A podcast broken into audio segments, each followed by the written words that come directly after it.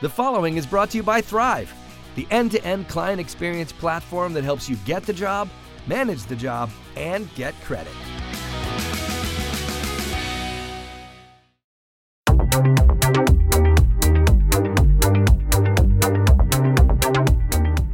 Hello, and welcome to Winning on Main Street. I'm Gordon Henry. Thanks for joining us. The American economy is driven by small business, local business people who want to work for themselves and build something successful. And today we're lucky enough to have with us Jana Bailey, who is the CEO of FranNet, the association that covers the franchise industry with literally hundreds of thousands of entrepreneurs who look to them for guidance and support as they build their franchise uh, entrepreneurial businesses. So it's going to be a fascinating discussion. Uh, hear a little bit about her and uh, uh, insights on the franchise industry. So, welcome, Jana. Thank you. Thank you very much for having me this morning. It is great to have you. And uh, you are, I guess, in Louisville, Kentucky today, yeah? Yes, I am. That's okay, our great. headquarters. All right. Well, um, it's great to uh, meet you. I'm, I'm really interested in the whole franchise industry. It's worth so many jobs. It's such an important component of the United States economy.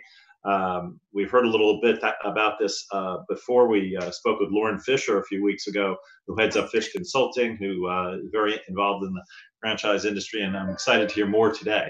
Um, so I thought, Jana, would be really helpful for us to just learn a little bit first about you. Um, you've had an interesting career and uh, rose to the you know, heights of the franchise industry. How did you get started, and how did you get where you are today?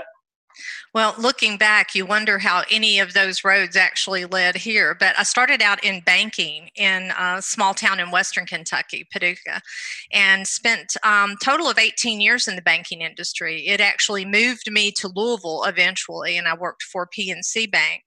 I was in the commercial lending sector of the banking industry, working with small businesses for the most part.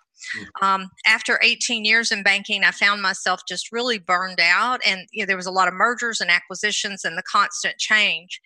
And so I sat down one weekend and did some soul searching about, you know, what's next? What do I enjoy doing? Um, I started a consulting and public speaking company and did that for about two and a half years. And one of my clients was the Fantastic Sam's regional owner here in Louisville and approached me about taking over um, running the operation side of his regional activities. He had a five state region, and uh, I did that for six and a half years and then went to work for corporate Fantastic Sam's on their team. I wound up in the Dallas Fort Worth area doing a turnaround on a Texas region. I had an office in Dallas and an office in Houston. And was there for almost three years when um, FranNet made the call that my name had been submitted as a candidate for their new newly formed organization. They had just bought out the founder and were looking for a president and coo at that time. And um, they started out with five candidates and i surfaced with the job a few months later. So i've been here it'll be 14 years in august. Great great story. Well it's uh it's a it's a great business model, the franchise uh, industry, and uh, obviously it's worked for you and, and it's worked for so many others. So just to start talking about the franchise industry, um, you know, many of our listeners are, are entrepreneurs or small business people themselves, but not necessarily franchises. So what do you see as the key differential between, you know, if I wanted to start a franchise uh, business versus I'm going to start just my own uh, independent business? Great question. And it really is one of the things that attracted me to the industry was that difference because uh, remember sitting in that banker's seat deciding about loans the scariest words that could come from a new client was I've got this great idea and I want to start a business because that mm-hmm. the highest failure rate of any way you can go into business. Um, and the reason that franchising is a better option for a lot of people is most people aren't aware of how much goes into the day to day running of a business. I used to say, you don't know what you don't know. And that was what was so scary because even myself, when I left banking and started my little consulting firm, and I, have often said I'd be a much better banker now than I was then I just hadn't had to deal with some of those decisions because I had worked in one area and you know somebody else took care of HR and somebody else took care of ordering supplies and marketing decisions and all of a sudden I found myself with that full gamut of decisions in areas that I really had no expertise. In franchising, you've got that back office support in terms of the franchise headquarters. And we often say you're in business by yourself, uh, for yourself, but not by yourself, because you do have someone at headquarters you can call to get support in areas. And the real beauty and success story of franchising is based on having a process to follow good franchisors lay out the roadmap for you and they've already had the bumps in the road smoothed out and figured out best practices.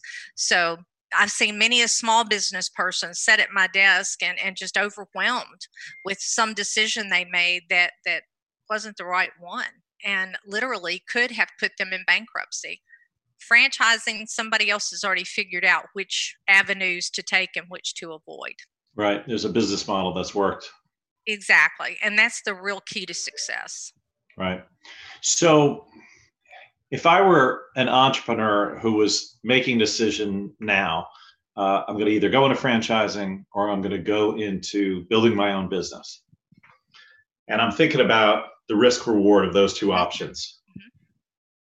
You feel that uh, franchising is probably uh, a very attractive road, I assume. Um, how do you put that in dollars and cents terms? Well, I, I don't know so much uh, the dollars and cents. I can tell you it depends on the individual. Okay. And if you've got a great idea, a unique idea, and you've done your homework in terms of competition and you've put together a good set of projections, and, and by that I mean I want to see best case, worst case, and most probable case. You've really thought through all the issues, and hopefully you've either been to a small business development office for guidance or a score counselor for guidance yep. and yep. putting that stuff together. Mm-hmm. Um, then that's what you should do. If that's your passion and and you're just you know driven to do that.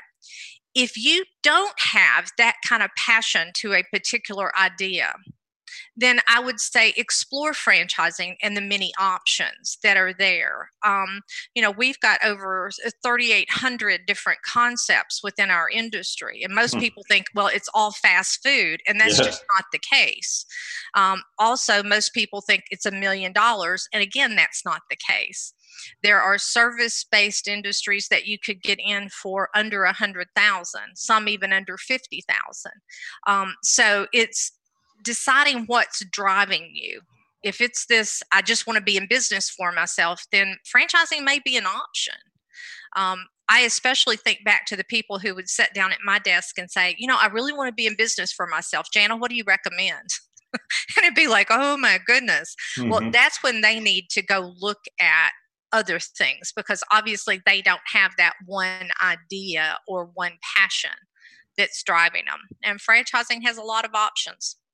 And and would you say uh, this is my perception, and I uh, may be wrong, that if you're an individual entrepreneur building your own business, you have that great idea, let's say, the risk, or I should say, the reward op- opportunity may be really high. We've all heard success stories of people who've built fantastically successful businesses, but the risk is also high because it's unproven. And exactly. it seems like, in contrast with the franchise, I don't know, the opportunity may be pretty big there too, um, but the risk is lower, right? It does lower the risk. And again, I think the biggest thing that lowers the risk is it's already been proven. Yeah. Um, you know, if you're if you're a Bill Gates, I'm I'm glad Bill Gates didn't go to the franchise route. You know, he, he would have not had that upside potential. But for the majority of people, that's just not going to be the case. Yeah. And um, instead, we see a lot of look around your communities right now. The mom and pop businesses were devastated during the pandemic. Now, I'm not going to tell you there aren't some franchises that were hit hard too, but the biggest difference is the franchise owner had a support system behind them that was quickly addressing how to apply for the PPP loans, what is available to you in terms of support and help. They're helping with the marketing, they're helping with the messaging, they're making sure, if possible, your system is declared an essential service so you can stay in business. That's what the franchise industry brought and and a lot of i've got some friends that are um, mom and pop operators and they were paralyzed for a bit. You know i was trying to funnel information to them as i could but the reality was they were just overwhelmed. Um, and the franchise industry rallied together not only at the individual franchise level but the ifa the international franchise association quickly gathered the troops and started providing information out. And um, that that's powerful uh, when you're going through something like we've been through the last few months.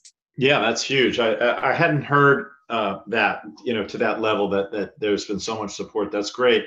Um, and so have there been a lot of franchises or, or franchisees who've um, you know failed during this period or or, or the statistics are are better well, we don't have all the information yet because, you know, a lot of the businesses are just starting to reopen. Mm. Um, we do a lot of work with businesses that I do call the essential services.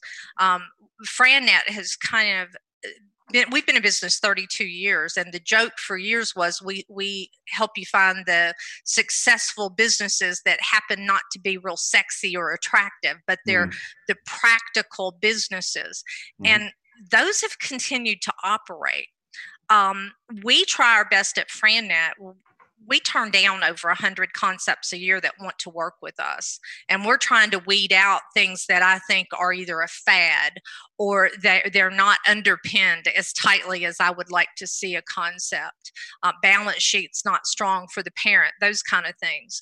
So it's going to depend on the franchise and then it's going to depend obviously on the part of the country you're in how quickly you were able to reopen. Were you an essential service that kept operating through the crisis? And at the end of the day how well capitalized was your business? Did you have a nice cash reserve? Unfortunately what we heard was the average small business had less than 30 days of excess cash. Yep you know that that just goes to show the nature of small business people they bootstrap it.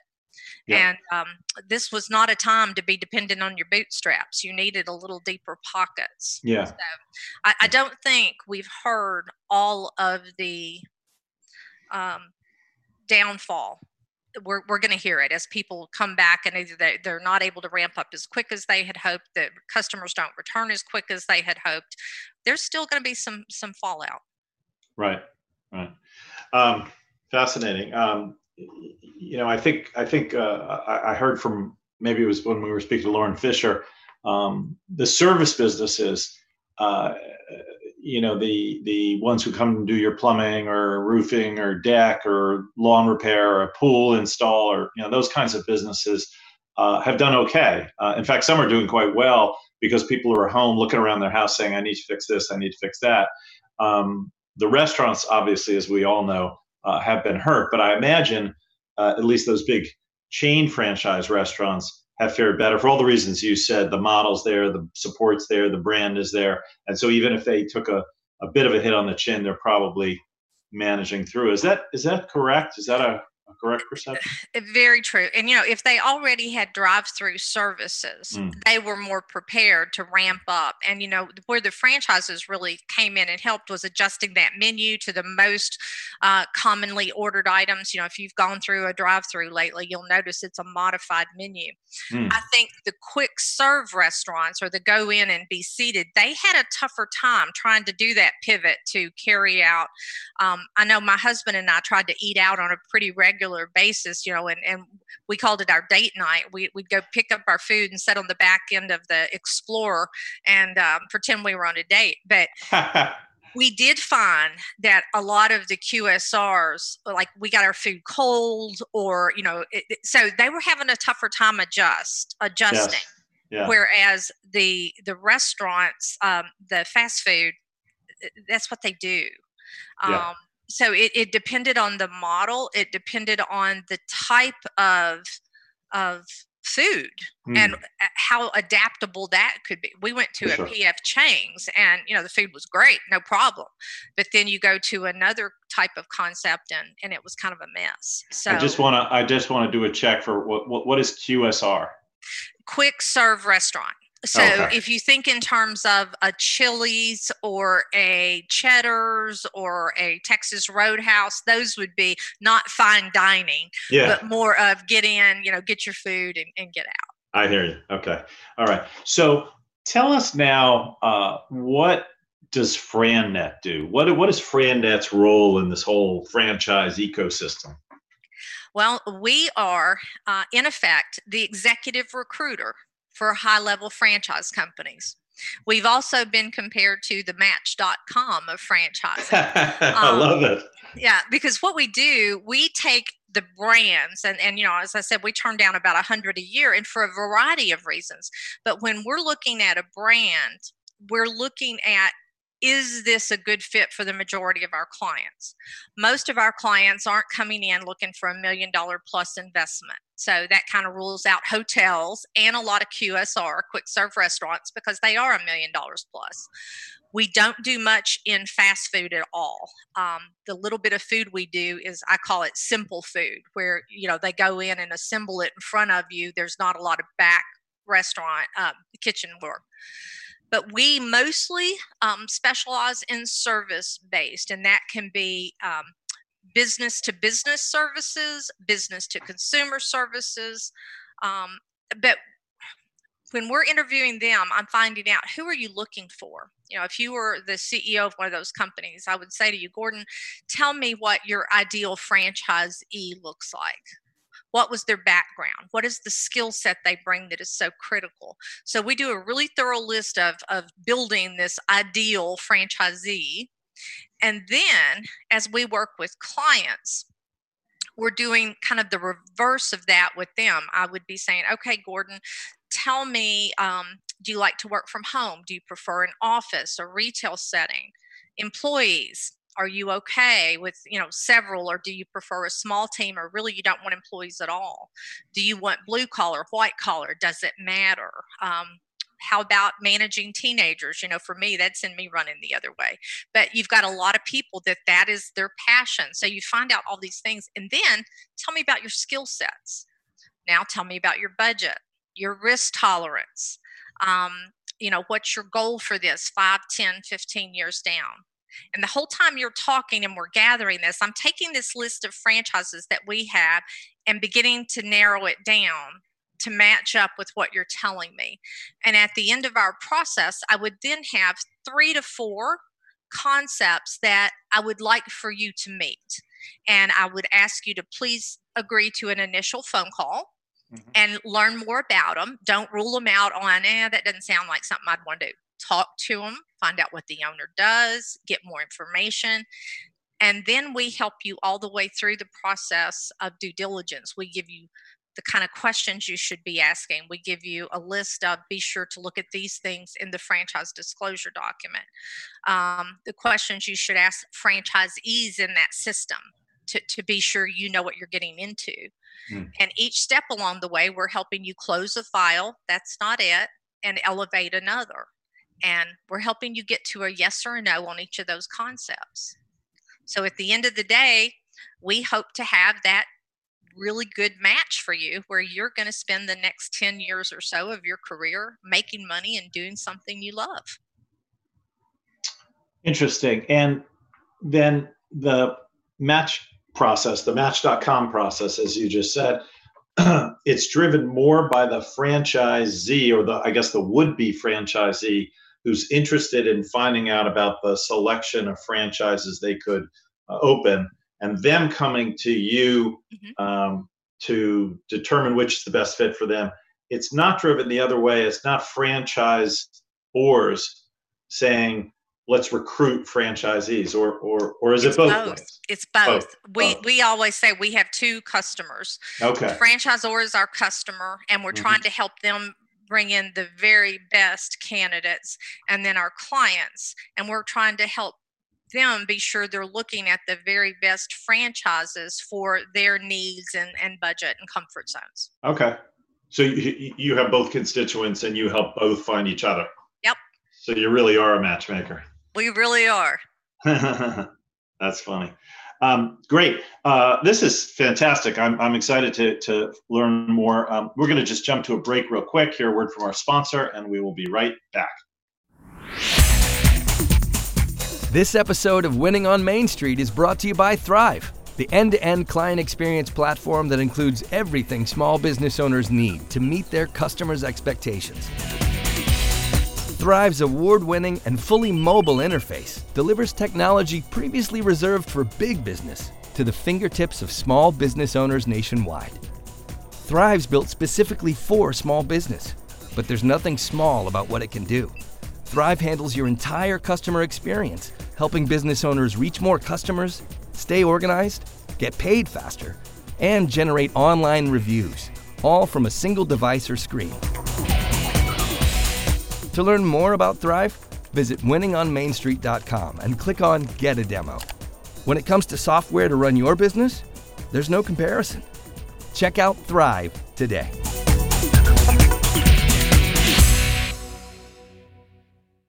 We're back with Jana Bailey, the CEO of FranNet, having a fascinating discussion about the world of franchising, how you can get into franchising, how you make money in franchising, how you find the right franchise. Jana is just an amazing wealth of information. So, Jana, welcome back. Um, Thank you. Does it require experience? Let's say I think this is for me. I'm, an, I'm a would-be entrepreneur. This sounds really exciting. I've not, never done any of this stuff before. I just have a dream and maybe a few bucks in my pocket. Is this does this require experience? Not at all. And that's the other beauty of franchising. Um, I'll go back to my days in the hair care concept. We did not want hairstylists as owners for the most part. And the reason is we wanted we wanted business people. If I had a hairstylist as an owner, and I did in my in some of my regions, and I would go in to visit with them, guess where I would find them? Right behind the hair, uh, the chair, cutting hair, coloring hair, and while they're doing that, what they're not doing is marketing recruiting new stylists, helping train those newer people that have come on, developing a manager, all of the things an owner should be doing.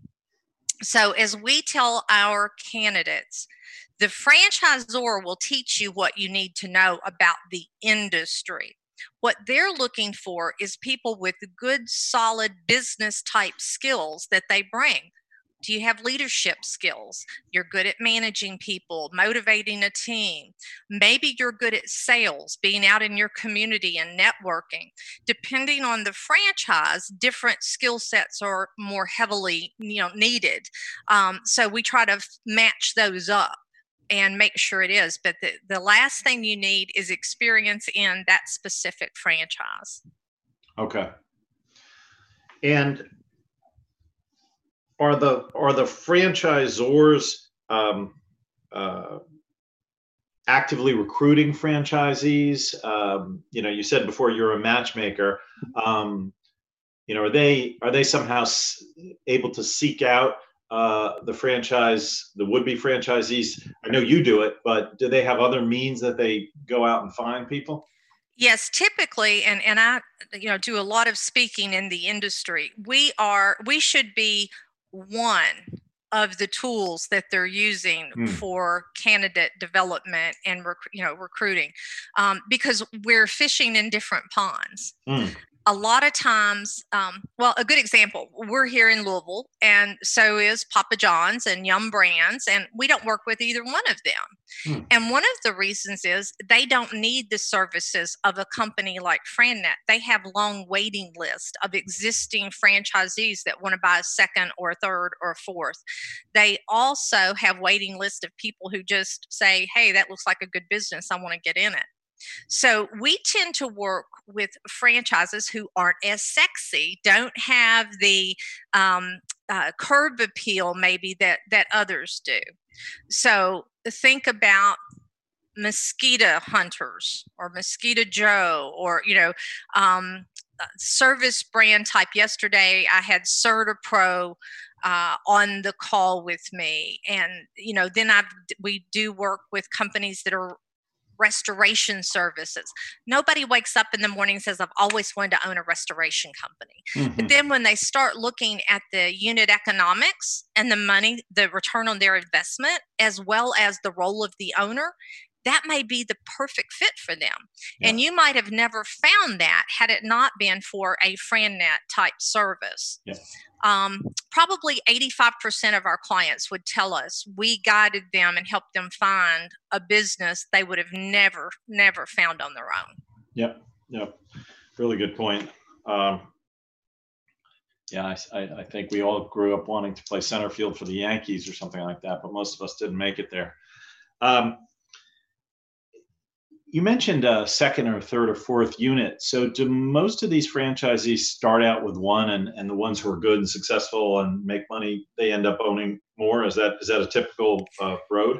Well, it, it depends on the brand and the model because some models, um, let's take a Great Clips hair cuttery for for example. Great Clips, mm-hmm. their model is you buy three mm. and you get those three up and running, and you, know, you get one up and running, then the second, then the third, then you might buy a package of three more.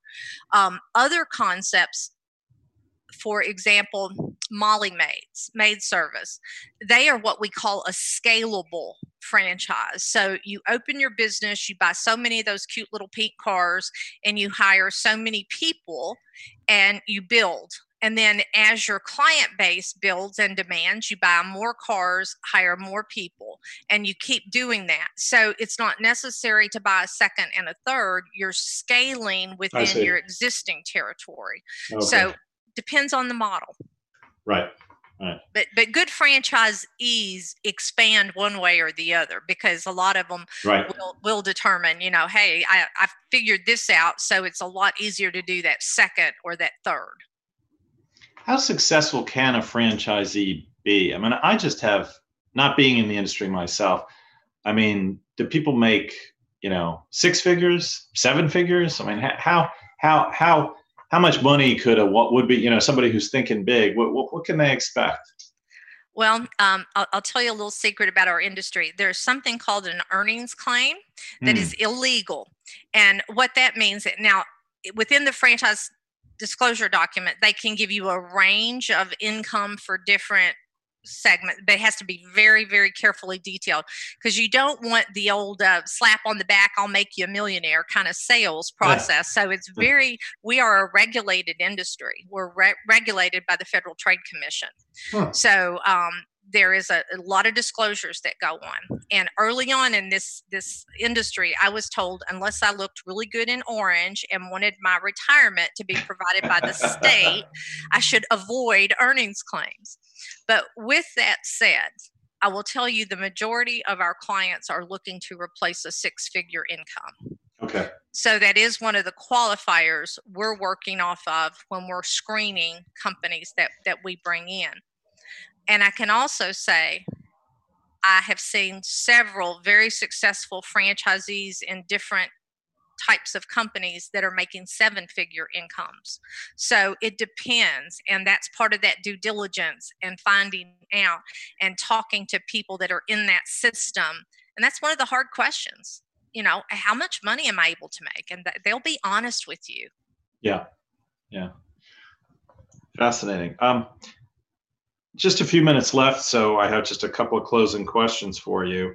Um, what's hot right now in franchising? Uh, like you said before, burgers and fries and sandwiches uh, is probably what jumps to mind when people think about franchises. Uh, you know, some of the long-standing ones, the McDonald's, the Burger Kings, but also the newer ones like Panera Bread. Uh, but as I think you indicated, there's many, many franchises and spaces people probably aren't even thinking about like those home services ones. So what's what's hot and new right now? Well, I'll answer pre COVID and post COVID. um, so, pre pandemic, um, and I think we're going to see a return to it. A lot of boutique fitness was very, very hot. I think um, one of the the thing both pre and post is anything to do with senior care. In terms of we aging baby boomers, you know, I've got to raise my hand on that. Um, we're getting services at home that we used to be able to do ourselves, whether it's yard service or house cleaning, or, you know, like for my mother, maybe modifications to her home so she can stay in it longer. Mm. Um, that is a huge growth segment. We've known it was coming because of the whole baby boomers coming through the system. We've yep. impacted everything every stage of our lives. So that's that is huge. I mean it really really is and every kind of service related to helping a senior is is is very hot. Um, and then on the other side of the spectrum, when we look at the millennials and the things they're interested in, they seem to have much more of a social conscious and want to do things that are making a difference. Um, so they're looking for that in these concepts, and whether it's helping individuals or helping a community.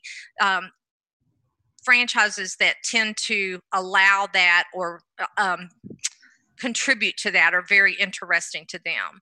So uh, it may be, like I said, a health concept, mm. a um, uh, and it can also be a senior care where they're helping elderly people. Sure.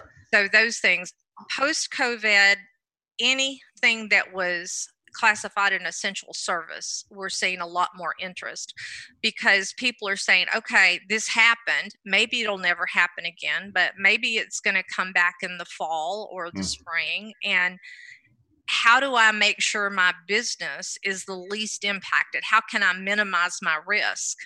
And I tell people, you know, if you're looking, if that's your biggest concern, then let's look at those businesses that stayed open this entire time. Yep.